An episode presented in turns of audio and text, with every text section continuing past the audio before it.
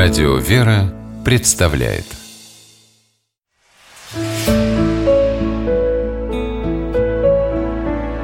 Пересказки. Красотуля. По мотивам Негидальской сказки. Давным-давно это было. Где камни лежали, там теперь леса выросли. Где реки бежали, сопки стоят У одного охотника была дочь-красавица по имени Ладо. Лицо у нее широкое и белое, как полная луна. Глазки, как черная смородина Губы, как спелая малина. Парни от нее глаз отвести не могут. Так и звали девушку Красотуля. Все бы хорошо, да вот только делать Лада ничего не умела Боялись родители, как бы у красотули руки от тяжелой работы не загрубели И глаза от рукоделия не покраснели. Вот и выросла она неженкой и белоручкой. Посватался к Ладо один парень-рыбак Но она отвернулась от жениха и говорит Отойди, от тебя рыбой пахнет. Как я с тобой буду жить? Вечно в рыбье чешуе ходить?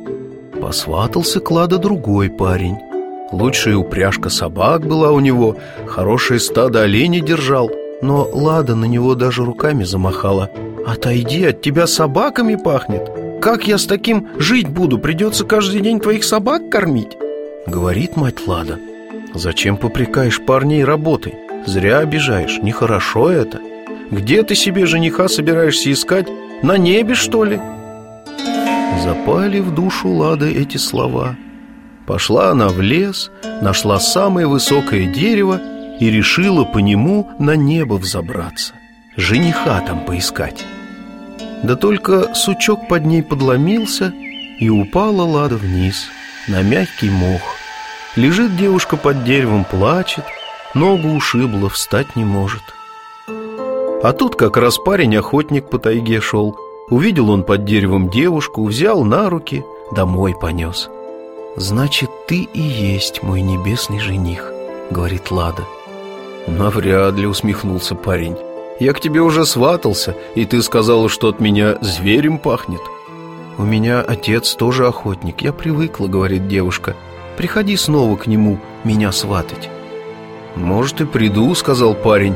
«Только ты, красотуля, сначала научись огонь в очаге разводить и обед варить. Я с охоты голодным прихожу» Научись шкурки выделывать. Мне в этом деле помощница нужна. А еще халаты оленьим волосом вышивать Чтобы мы дома красивыми и в тепле ходили. «Ради тебя я всему научусь», — сказала Лада. «Ты меня в тайге спас, я тебя как свою жизнь любить буду». Вскоре Лада с молодым охотником и свадьбу сыграли.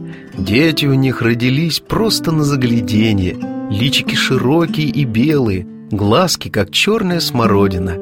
Говорят, от них все негидальцы пошли.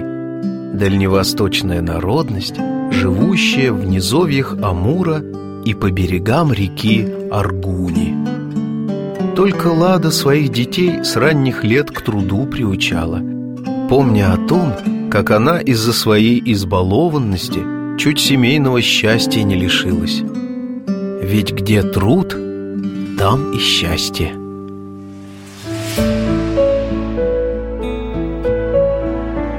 Пересказки